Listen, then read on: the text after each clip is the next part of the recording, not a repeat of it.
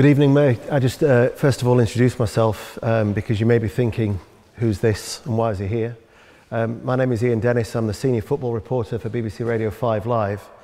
And uh, I was basically asked here because uh, Tony couldn't get anybody else to, uh, to do it for him. Um, but it is a, it's an honour and a privilege to be here, not just because it's obviously a prestigious venue, but also to work with Tony for somebody who I've known for a number of years and to have that trust as well um, is, is something very special and, uh, and is appreciated. Um, I've done my research because Tony had basically said, you've got to bring your A game. So I don't know if um, Richard Ford or Thomas Brooks are in the audience as well, but I noticed on the website there was a, they had a debate about the merits of Tony's management style. And it's a shame that they're actually not in the, in the room tonight because I thought that would have been interesting to, to meet him face to face. So, but I've seen the various Q&As and the format's not going to change. Um, we'll just have 20 minutes or so getting to know Tony and then we can open the floor and then you can ask, ask the questions as you would do to whether it be Rio Ferdinand or Piers Morgan, um, who have also been here, of course, as well. Um, Tony, first of all, just from your point of view, growing up in Newport, down by the docks. That upbringing, how do you think that has shaped your life? Well, I think it shaped it um, enormously, really. I was born into uh, a family um, that lived in a three bedroom terraced house. Um, there were six children, four boys, two girls, um, and mum and dad. Um, and the older we got, mum and dad moved into the box room. The two girls had uh, the bigger room, and the four boys slept in one bed in one room. And um, dad was a steel worker. Mum was an housewife, never moved from the kitchen. Um, and, you know, although it sounds as though it was tough and it was hard, it was an absolute fantastic upbringing. You know, the community down in South Wales, it was, uh, what was it, one, two, three steelworks around the town. Obviously, the coal came from the, um, from the valleys down to the docks where it was you know, exported elsewhere or, or, or transferred to the steelworks. So you had dockers and miners working together and steel workers and, and it, it, it was, yeah, it was fabulous. Tough, um, but absolutely fantastic as a, a place to be brought up. You know, we sometimes went short and if we ever went short, Mum would always go next door and the Joneses or the Phillips or whoever it was would always help with a pint of milk, lend us some milk or give us some bread or whatever. And we would do the same vice versa it was just a tremendous um, community in respect of everybody sticking together. Obviously, you had your, your rogues and you had the trouble and you had everything else that, that you associate in life.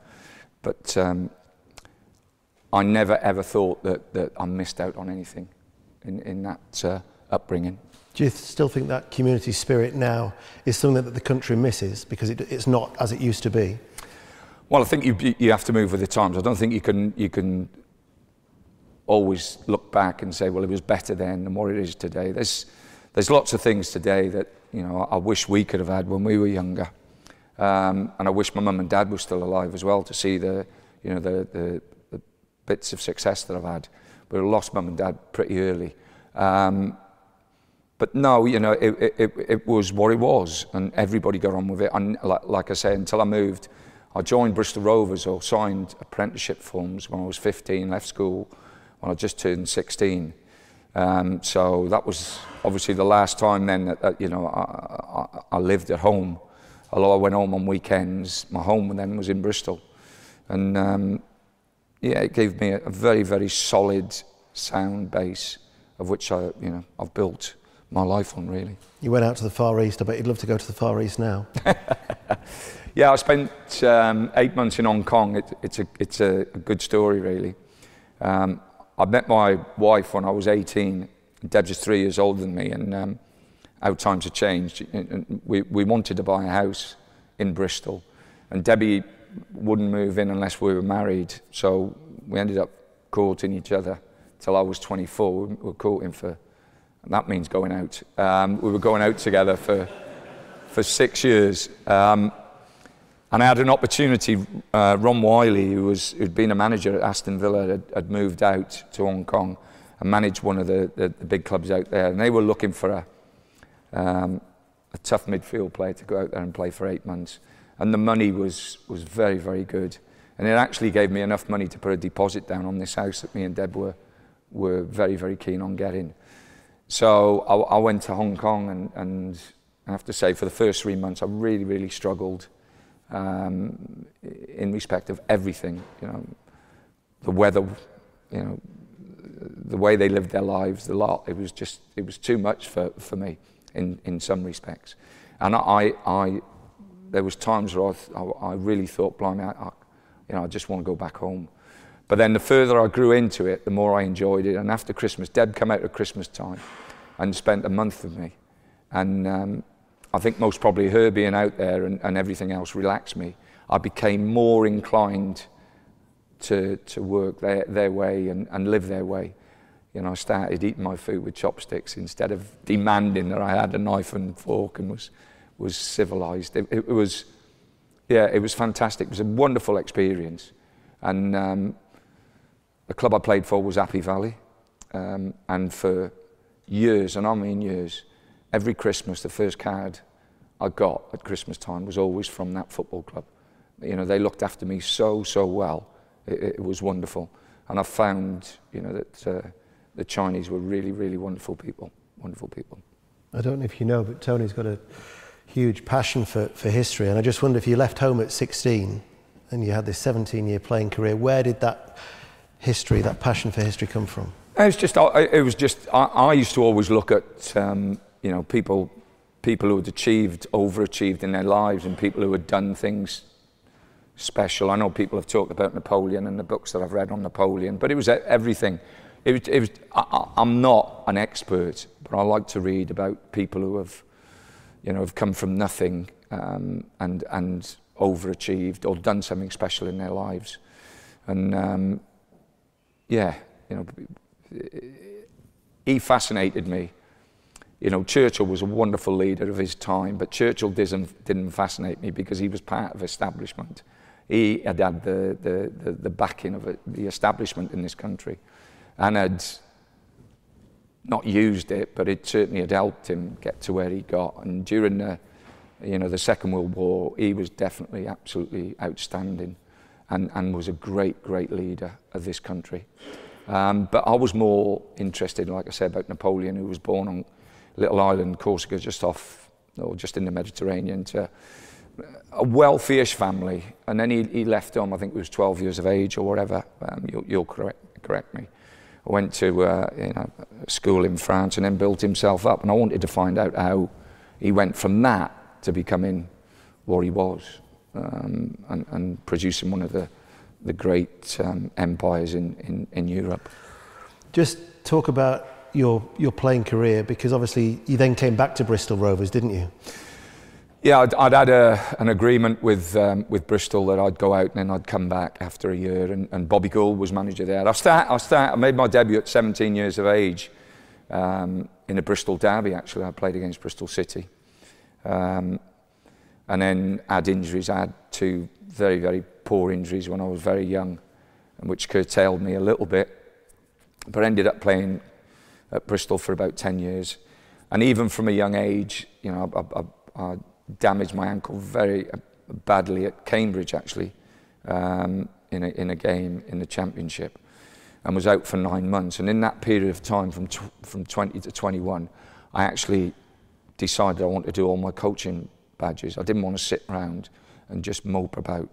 So I went out and did my, inter, uh, my prelim, intermediate and full badge and I was one of the, the youngest people ever to, to qualify or get that certificate.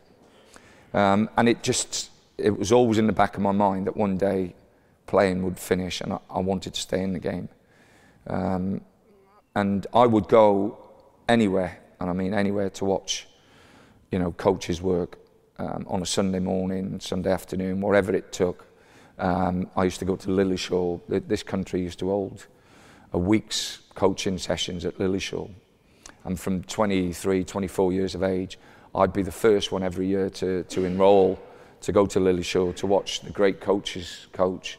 And when I talk about great coaches, I talk about people like Don Howe, Dave Sexton, um, Venables, Bobby Robson. Um, there was fantastic. We had um, Italian coaches coming over, French coaches. It was just a wonderful week. Um, and being a young lad and still playing, it, it was just wonderful to be able to see these top coaches coaches work and talk and having a drink with them in a bar afterwards. And so with, without consciously working and, and, and trying to preempt my career, um, I always had it on the back of my mind that I wanted to stay in this wonderful game. You'll have to tell the story though about when you were going up to Grimsby in the tax disc. That was my first job. I got, I got my Harry was my Harry, I think Harry's been here. Harry Redknapp was my manager. Harry had uh, signed me, um, and I went down to Bournemouth, and um, we had a successful four years. I had a successful four years playing, and and Harry had always wanted me to get even at that age. I was 27, 28, and he wanted to get me on the coaching side, and I wanted to play um, for as long as I could. Actually left the club and then went back to the club. Went to Gillingham for a year to play, had a bad injury. Harry then re-signed me and I went back in as a coach. And then Harry left and went to West Ham to help Billy Bonds and Norman Hayward, who was the chairman at, uh, at Bournemouth at, at the time, offered me the job. And the only reason he offered me the job was because I was the cheapest, you know, the, the, the cheap, cheapest option for him. And um, one day we went up to Grimsby to watch a player. We drove up middle of November, December time. And it took us about six and a half, seven hours to get up there. And we didn't get back in until about three o'clock in the morning. And I had this, he'd bought me this old Volvo. It was about 20 years old. And um, we'd gone up in his car, but my old Volvo had been sat on this roundabout all day. And it, obviously it was iced up. And when we got back, I said to him, can you help me get the, the, the, the ice off the, the windscreen? So he took out his credit card and started scraping the, the, the windscreen. And I've gone round the back to try and scrape a bit off the back, and all of a sudden he screams, he just shouted out, I can't believe it, I can't believe it. And I walked round the back, I honestly didn't know what was happening.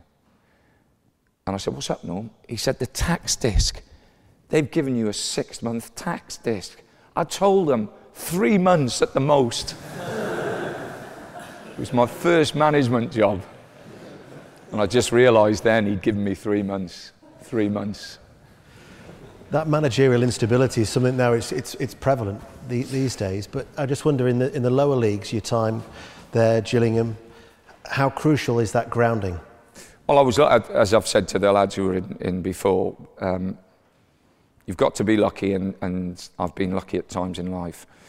I had two years at Bournemouth, and we sold everybody at Bournemouth. You know, Harry had left and gone to West Ham, and the club was financially um, really, really tight. And we sold.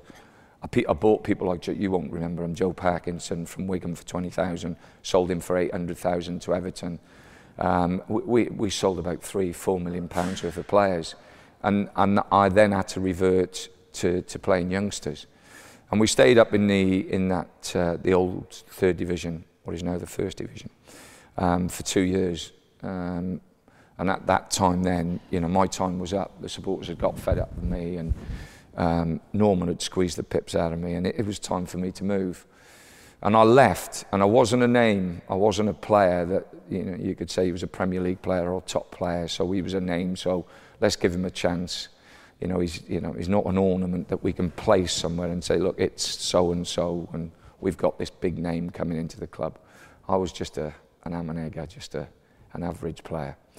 And I've, I've got to say, the year I'd spent at Gillingham as a player, I met the chairman there, Tony Smith, who was a wonderful, wonderful person, and he's still a great friend to this day. And Tony sold the club to Paul Scally. And I'm absolutely convinced, I've never pulled Tony on this, but I'm absolutely convinced that Tony, uh, part of the deal was that Paul Scally appointed me as the manager. And then I had four years at Priestfield and, and was very, very successful.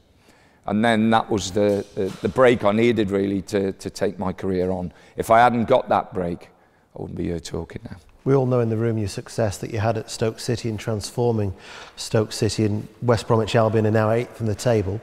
What, what, where do you gain your greatest source of pride from for what you've achieved at whichever club that may be? I I, you've got to say Stoke because when I went into Stoke, uh, there was, you know, we were getting 11,000 crowds. Um, there was foreign owners the first time round, the first two years I was there, the Icelandic were running the club. Um, they had an Icelandic, they just finished with, a, a, they'd had a, a poor breakup with an Icelandic manager. And then going in on the back of that, they were trying to wind the club down. Um, and the, the two years I spent with the Icelandic people, and I really liked them, I thought they were decent people. Um, their knowledge of the game and their knowledge of what was necessary was, was in some ways miles apart from what I thought. Um, but it was again, it was a good experience. And then leaving, going to Plymouth, and being successful at Plymouth, and then Peter Coates coming in. Peter had been a, a chairman at Stoke and had tried to to recruit me on two other occasions, and I'd said no to him. Um, and then he came back, and I said yes, and it was the best thing I ever did. He was, you know, I'd lost my dad at the time, and and um, uh, Peter was like a father figure to me. Uh, he understood that I was very focused, very determined, obsessive, to a point where I could be, you know, I, I could be um, irritable, to put it nicely. Um, and Peter managed me, and he managed me through those eight and nine years uh, better than any uh, any other person I've ever worked with. He was he was absolutely fantastic in the way he managed me and and got my, got everything focused on, on one thing. I would be and get frustrated with everything connected with the football club if it wasn't done properly. And I think what Peter did, Peter just focused me for a while just on the team and being successful with the team. Have you mellowed now? Yeah, I, I think I don't. I'm not so sure I've mellowed. I think what I've done, I've moved moved with the times. You know, people are different now to when I started. It's a different society. People are made up differently, and I, I think if you don't move with the times, then you get left behind. And I think you have to accept that and you have to be, you have to, you know, understand that you have to do that. I still have my moments and I still think that discipline, respect, and organisation are wonderful world, uh, words. And um, without them, I don't think any organisation can be successful. Which I mentioned the, the two students from earlier. Richard Ford, when he was talking about Stoke City, had argued that consistency is mistaken for stagnation by the Stoke board. But Thomas Brooks, the counter argument was is that Stoke should be satisfied with, uh, with the mid table stability. Is there a, a danger sometimes in this modern world that we live in that you can overachieve and then you, you raise the expectations, which then can be counterproductive? Well, I think that happens all the time. I think what um, your lad missed out on was that we got to a cup final and we got to what was it the last where's my mate who's a Stoke supporter was it the last 16 or last 32 and went to went to Valencia and had some wonderful wonderful trips in Europe and I think the um, you know the cup final and the European experience coupled with the the time in the Premiership was was absolutely fantastic. Is it harder now to manage than ever before? Yes. Why? Well, I think every year it gets harder. I think there's more money in the game, um, and that affects the situation. I think I'm, I'm, a, I'm not a great advocate of the academy system. I think the kids are given far, far too much too soon. Um, I think the whole setup, I think if you go to any sport across the board and you want to get elite, top, top performers, you know, they are driven from a young age they are driven and driven and driven. You get to professional football, and actually, what they do, they, they actually make it easier for them before they've achieved anything. And I think that takes the edge off the, the, the young players within the game. And I'm, a, like I say, I'm a great believer that um, you know youngsters have to be set up in a certain way to achieve their maximum some, as you know, I've talked about, about Gary Mabbutt, you'll get the individuals who, irrespective of the way they're brought up, they have it in them. But others need to be directed and re- really need to be pushed and pulled to get them into that slot that takes them on to, to becoming a top, top athlete and a top, top performer. How, hypothetical question, I know, but would you back your money on the 16 year old of a Tony Pulis coming from Newport to succeed, or a 16 year old coming out of the academy who would you think's got a greater chance of? Well, I, I, that's a difficult one, Ian, because we've got a lad called Sam Fields at the football club now who's, who's come from a, a, a, quite a wealthy family, and his attitude is absolutely fantastic. He's a, you know, he's a, he's a chip off the old block. So the, the, the people at the the, the youngsters are there, Ian. My, my biggest problem with it, with it is it's just overmanned, overforced. You know, it, it, we're talking about, you know, elite, and it is an elite system, the Premier League, an elite league, the best in the world. It's a world league, it's not just an English league. So we have to produce, a, our homegrown players have to be the best. And I, I just don't think we go away. you know, the way around it um, is, is not right for me. Any questions? Hello. Um, you spoke about um, you not being a name and um, there being an element of risk taking um, appointing you.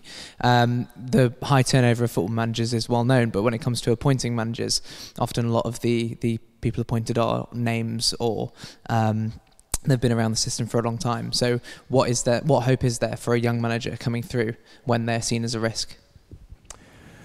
Well, I, I think the you know I wouldn't be managing in the Premiership if I hadn't taken Stoke into the Premiership.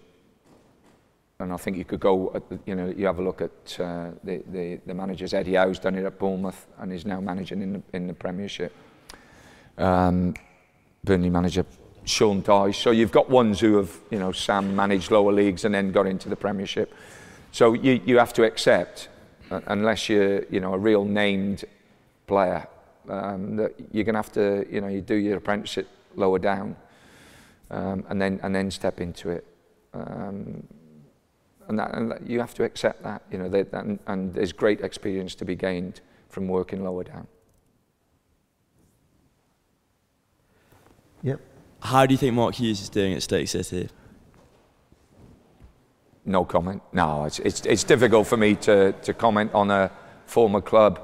No, I think he's done it. You know, they, they finished in the top 10 the last three years. I know, obviously, still having connections there. People are moaning and groaning that, that things have stagnated and not moved on. Um, but the big thing with, with what you've got to understand and recognise, outside the top six or seven clubs in the Premiership, the most important thing is, is that you remain there. Because that gives you then the, the finance then to build and to build and to build. And, and we've always said, and I, I always think it's important that you do this, is that an FA Cup final, getting to Europe and staying in the Premiership is fantastic success if, if you can achieve it. And you know that, that obviously goes with the Premiership being, if you say to any chairman outside the top seven, what's, what's the priority this year? They'll say just staying in the league. Yep, the gentleman on the front. Whilst the, the, the microphone's been passed around, how key is stability? I, I, I think stability is, is is, vit, is, is absolutely vital if you want to build a football club and, and take the football club forward. The problem we have today is that everything is instant. Everybody wants instant success. And if you don't achieve and achieve and achieve and keep moving up, people are going to moan and groan. And as a manager, you have to accept that. It's no good, you know, holding anything against people. People just want more and they expect more. And um, sometimes a change freshens things up for a while um, and then that club will drop in to what it, it, it was before. You know, that there has been good changes this year at certain clubs where, where things have improved. Um, but over a period of time, will that be maintained? I don't know. On the front row. Tony, um, you've been a manager for a long time in football, and you've been in football throughout this incredible evolution of it. One of the biggest things that's changed is the increasing amount of money that's in the game. You yourself came from a very humble background. How do you handle what are the challenges involved with managing players that have come from humble backgrounds and suddenly been transformed into incredibly wealthy people with people around them that want to take advantage of that wealth? And also, what were the lessons you learned from dealing with what happened with Saido Berahino? What were the most important things you learned with that? Yeah, it's a, it's a, it's a, a part of management now that you have to, uh, you have to get your head round um, that, you know, and I'm talking about apprenticeships or apprentices and, and young players who are earning, you know, some of the top young players at, at the top five or six clubs in this country will be earning high 20s, 30,000 pounds a week. And that's before they even kick the ball in, in, in, in men's football. So you're dealing with, with people who are very, very affluent, very rich, who are being, you know, people are blown in their ear every day that they are going to be superstars. You know, they haven't got one agent, they've got about five agents hanging around them. They have all the other social aspects that we didn't have to deal with. The internet, everything that revolves around the internet. So it, it is very, very difficult. Um, I try hard to find out what their background's like, what their parents are like, what their upbringing's been like, and you try very, very hard to, you know, to help them if you possibly can. But, you know, Saido, for example, I found a, lovely lad. I didn't have a problem with Saido. The, the only issue with Saido was that you always knew there was people in the back of the bus ready to talk to him as soon as you'd finished. So you could drive him a certain way. And then as soon as he left, I always felt, and I might be wrong, and Saido might disagree with me, but I always felt there was someone else blowing in his ear. And he could be absolutely fantastic when you spoke to him, but a different person because of the information he was getting from other people. The gentleman on the second row with the, the green, uh, green jumper. Uh, hi, Tony. So you, uh, a lot of people t- uh, talk today about the relationship between the fans and the club. For example, like there's a lot of pressure with Arsenal. They're saying the fans all want uh, Wenger to leave. I was just wondering how exactly does that play on the relationship between the board and the manager, and how do, are you aware of uh, the fans' opinions on you, or do you try and block it out? Yeah, I I, well, I, I think you have to accept, you know, that, that supporters pay their money and they go to the games and they have a right to, to voice their opinion. Um, I think gone are the days that, that, that supporters can say, I'm actually paying your wages um, because Sky Television and the other broadcasting people actually pay such an enormous amount of money now that, that most Premier League clubs could survive without any crowds in their ground. Um, but supporters are the lifeblood of, of football clubs. And, you know, it's, uh, I understand um, their views, whether it's good or bad, and you have to accept their views, whether it's good or bad, and you have to manage those views. And again, it's a part of management that has become more difficult, again, with social media. You know, that you can have six or seven people on social media starting or igniting a flame that grows into a massive fire. And, and really and truthfully, it could be 20 people doing it, and everybody thinks it's everybody. So you, you have to deal with it, you have to manage, with, manage it. Wenger has been at Arsenal for, what is it, over 20 years now. He's experienced enough to understand the situation, he's experienced enough to, to get through the situation. And I think, as I've said before, I think he will stay. I don't think he'll leave. Yeah, gentleman at the uh, at the back there with the pink shirt on. Just talking about social media. Do you have a, a rule in the changing room about phones away at a certain time? Yeah, you try, but I think the you know. I, I came. I went to um, Portugal last week to watch Sporting Lisbon and Benfica on the Saturday, and then to watch Porto play on the Sunday. And I came came down a lift um, when I was in Lisbon, and there was an American guy on his uh, mobile phone tweeting away or whatever he was doing. And we got out of the lift, and I just said to him, I said, excuse me, and, and in his American drawl, you know, he, he started talking. I said, how sad it is. We've come from the 12th floor. You don't know me, and I don't know you, but 10 years ago, we'd have had a chat coming down. And you're in the, you know, in the lift, and, and we've completely ignored each other you know, for, for human beings to do that, you know, that really, really annoys me. And um, I said to him, I, I would have been as bad as you because if I'd have had something to deal with, I would have been on my phone. But it's a sad indictment. My wife has banned mobile phones from, you know, we've got grandchildren now. When we sit down for Sunday lunch, no, nobody can take a phone to the table. She wants the family to talk. And that's the, the you know, obviously we've got little ones with us as well. But she, she is adamant that that time should be spent communicating with people and not on those. I hope the, lad in, hope the lad in the West Brom shirt here is going to ask who you were watching. we could get ourselves an exclusive of uh, see you were scouting at Sporting Lisbon. Sorry. That's right. Hello, Tony. Um, I have to ask you a bit of a cheeky question as a Man City fan. Um, the 99 Division 2 playoff final, you were minutes away from winning the game, and then Kevin Horlock and Paul Dickov scored those two fantastic goals. Man City went up. What went wrong for your team?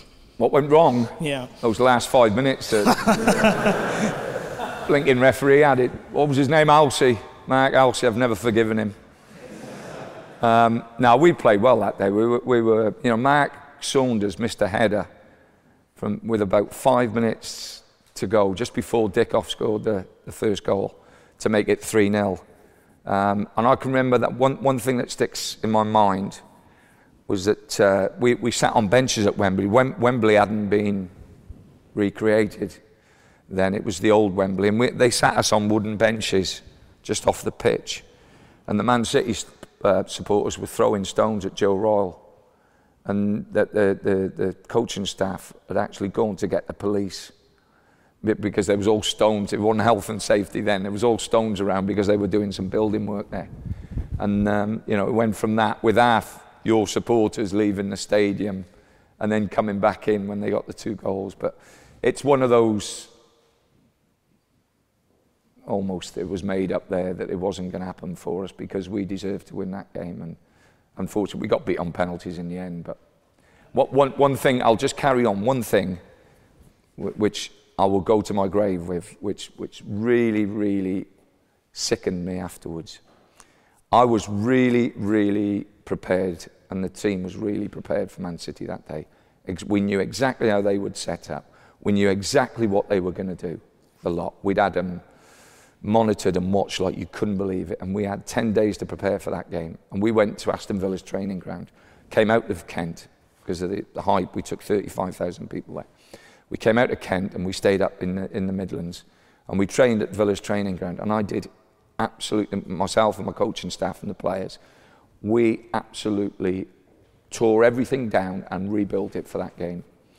The one thing I didn't do, one thing I didn't do, I didn't prepare for penalties in respect of knowing where the goalkeeper would dive. What was his name again? Nicky Weaver. And Nicky Weaver dived one way for the five penalties. Every time there was a penalty, he dived to his right. And we had, we had coaching staff who had not broken in, but were just monitoring Man City training. And if. yeah, I'll get locked up for saying that. Um, and that, that, I, I, that was one question I could have asked, and I never asked the coaching staff about.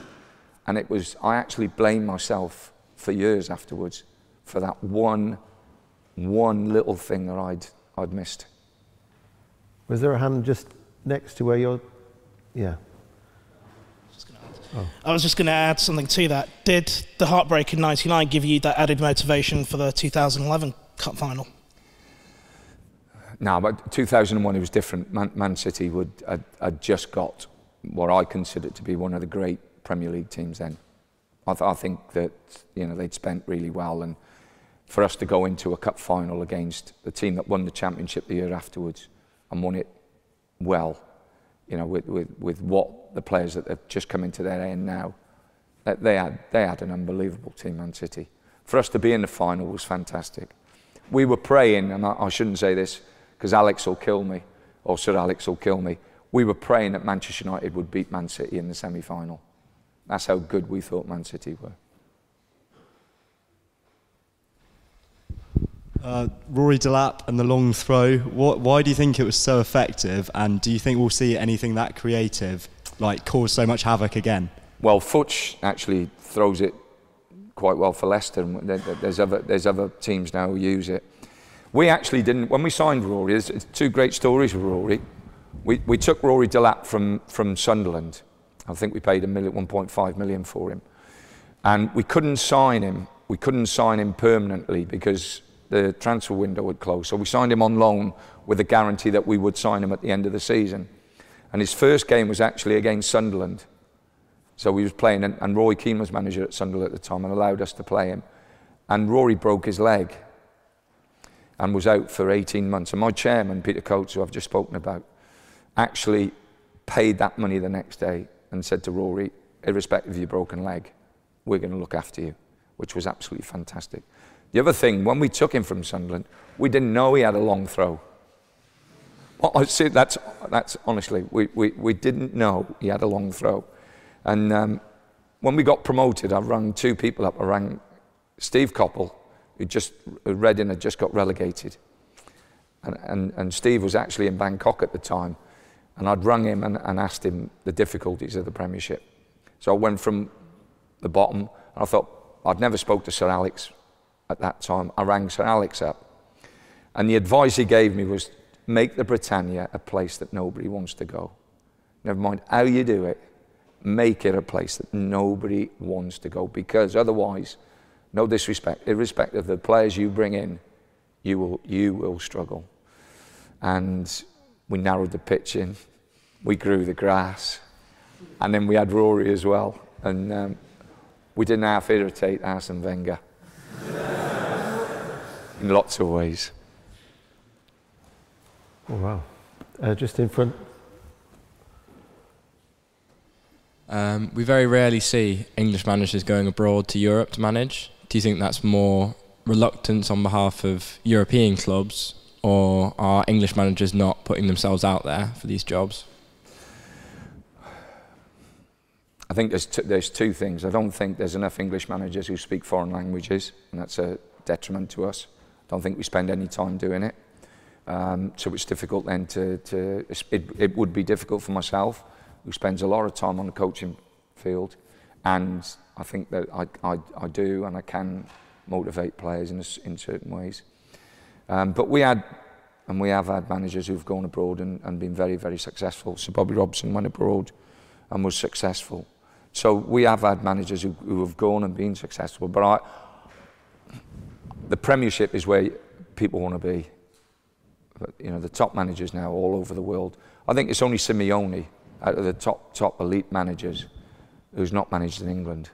So you know, most of the most of the, the top managers now they, they want to come and work in England.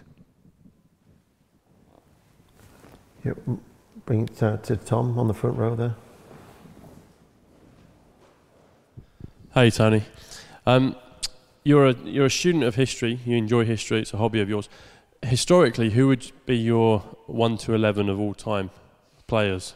Oh, Tom. Come on. Goalkeeper.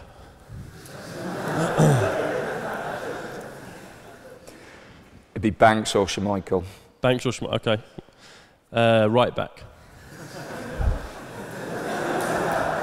Michael, I don't have to put up with this. Cut him off now. Nah, Tom, it, would it, be, it'd, it'd, be too difficult, honestly. There, has been so many great players. The, the, the, the thing, the one thing I'll, I'll, I'll mention on this, people talk about Messi being, you know, the best player ever, you know, and, and the best Argentinian player that, that ever played. I think Maradona was actually better, and I'll tell you for why. Maradona actually, by himself, won the league at Napoli. He won the league by himself and actually won how many tournaments with, with Argentina? Was it two? World Cups. And Messi's never done that with a team, I think, that was as good as the team that Maradona played in. So I would go Maradona just because he was an out and out winner. Thank and you. I'll get slaughtered for that. All you can tell me in the bar afterwards they want to 11. yeah. Tom, just the, the, the lad just across the way from you. Then we'll try and switch it to the other side after that. Tony, I was just wondering, um, you spoke earlier in the room about how Guardiola said uh, Messi sometimes won games for him and how he's one of the greatest ever. It's sort of become football folklore when judging um, Messi, whether he could have done it on a cold, wet, and windy night at Stoke on a Tuesday. so I, I, just wondered whether genuinely, because uh, teams like Arsenal struggled, you talk about growing the grass. Uh, it was windy because of the stadium's more open, shrink, uh, narrowing the pitch. Whether Messi would have struggled at Stoke? No. he's a genius.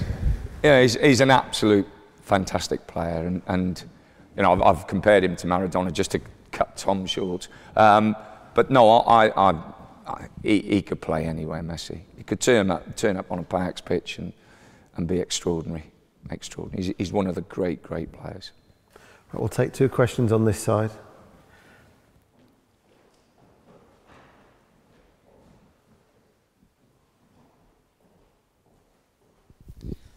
who would you say is like the smartest manager you've ever had to play against? Like they've done a sub or a tactical thing where you've been like, blimey, that's really screwed me. Yeah. Um, it's been really, really good to manage against the foreign managers. Um, I think that uh, they've brought something, or they bring something, you expect them to bring something um, new to the table. Guardiola, Mourinho, people like that. But um, the best managers. I've been very fortunate to manage against some, some of the, the top managers. And I think it's not the managers that win the games, it's the players who win the games. And, and the great teams, you know, we played against Manchester United when Ronaldo was playing. You know, Rooney was at his peak, Giggs, Scholes. You know, they, they, they were a fantastic team. We played against Arsenal when Arsenal had Henry and players like that playing that were, you know, you know the invincible team that were, were just absolutely fantastic. Um, it's, it's difficult. I think there's definitely a, um, and we talked about it in the room before, there's, there's, there's, a, there's a, a gap between the elite six teams, seven teams, and the rest. And the elite top six, every time you go and visit a top six club, you're hoping and praying that you don't get caught on a bad day. I've had it happen a couple of times. We, we, when I was at Stoke, we went to Arsenal, sorry, went to Chelsea. Chelsea had a fantastic, unbelievable team when Mourinho was managing and then um, you know, the other managers who took his place. We got beat seven, it could have been about 15. They, they were just absolutely fantastic on the day. They just ripped us to bits. Um, but most, most teams stick to a, a pattern. Most teams stick to a theme. Managers, you can work managers out in what they're going to do and what they're not going to do. And you do your best. You, you, you put yourself up against them and, and try um, and try to, to make it as, as difficult as possible. Um, and if you can grow in the game, if you can stay in the game, then, then you get chances. When you said smartest, I thought you were talking about attire. I was going to say, who can compete with a baseball and white trainers combo? Yeah, but yeah. they're, they're, not, they're not new trainers every week, are they? They're, they're washed, aren't no, they? we did, I did an interview with, um, with BBC Wales about a year back, and they were absolutely convinced I'd, tra- I'd changed my trainers every week. The kit man's very good at washing them and keeping them going. Just pass the microphone behind you. There's a lad who wants to ask another question. Who was your best ever signing? Well, we've we mentioned it. Pound for pound, most probably Ricardo Fuller. Uh, Ricardo was um, he was a wonderful lad, great. We took him. I, th- I think it was Southampton. Harry was manager at the time. Paid about 200 grand for him, and he could do stuff. He had a change of pace. He, was more right-footed than left-footed. wasn't brilliant in the air, but was strong and had a change of pace and could drop his shoulder and beat people. It could astound you. But he was an absolute pain in the backside. Was a typical Jamaican laid back. Oh, I can't say that, or can I say that? Health and safety today will stop me. But, and I'll tell you one story. We, we, we, well, the lads will tell you, we, we were at the top of the league. I, th- I think we were second or third at the time. Uh, West Brom were, were, were at the top. I think we were second. Wolves were third. So we had to go to Wolves just after Easter or just before Easter. And it was an international break and Fuller, irrespective whether Jamaica had games or not, would always go away. There'd be a game. He'd invent a game. And, and, and one day, and, and this is the truth, we actually scanned everywhere for this game and we couldn't find this game. And we actually, when he came back, we, we, we actually pulled him and said, Have you put two coats down on the beach and just played against your mates? And then classed that as a game. Anyway, he's got the game on the, the first Saturday, which is a fantastic. You know, we hate it when it's the midweek before the game. So we know he's going to be back a week before the Wolves game, which is a massive game for us. So this game, which we couldn't find again, takes place on the Saturday. So we should be back in on the Monday. So we all report Monday. All the players are back, so we're up and running. Rick doesn't turn up. Tuesday he doesn't turn up. Wednesday, I get hold of Dave, the physio. Dave, you've got to get hold of him. This is the biggest game this club will have. He's, you know, he's got to realise. Thursday, we don't see him. So we're thinking, you know, he's got to turn up Friday. He's got to turn up Friday. Friday, he doesn't turn up. So we've had two weeks now of missing our star player. Mick McCarthy was manager at Wolves at the time, and Wolves had a decent team. So on the Saturday, we had pre-match at Britannia, um, and it was, I think, um, 11.30 for... And then we had, uh, we had a little chat beforehand, and then we all went up and had uh, beans on toast or whatever the players were eating at the time, eggs on toast. About quarter past 12, Ricardo walks in. He had his cap on the side of his head and he dragged himself through the, the room. And all the players had really, really given up on him and, and sort of like were really, really disappointed that, that, that he'd really custard pied us for, for the two weeks. So anyway, he sits on a table by himself, right on the far side. So I'm next to David Kemp, who's my assistant, and I'm absolutely spitting blood. So I'm saying to Kempy, I'm going over there now. I'm going to sort him out. He's not playing, not even going to travel. So Kempy goes, Tone, forget all that. He's our best player. He could win us the game. And I'm going, Kempy, he has shown no respect. The players have ignored him. It's not going to be good for them. And Kempy's going, Tone, settle down, settle down. So anyway, all the players drift off. The bus is leaving about whatever time it is. It only took us 30 minutes to get to, to Molineux. So who's left in the corner, just scooping up his eggs and his beans, was Rick. So I walk over, sit next to him. Rick, where have you been, mate? Gaff, you can't believe it. He said, we played the game on the Saturday. I said, we couldn't find the game, Rick. No, we played the game. Okay, you played the game. What happened? He said, my uncle's mother's uncle's auntie passed away. So I had to go and sort that out for Monday and Tuesday. On Wednesday, the only flight I could get was going into Miami and coming back out. I went to book a flight, couldn't get a ticket. So I had to wait for Thursday. I flew out Thursday, got stuck in Miami. So that's why I couldn't get back until Saturday. Load of nonsense, but absolutely Ricardo 100%. So I go, Rick, do you realise how important this game is? Do you realise how important it is to the football club? So he goes, Yep, I understand. Give me the last 20 minutes and I'll win you the game. I said, Rick, what about the first hour and a half? Where's that gone?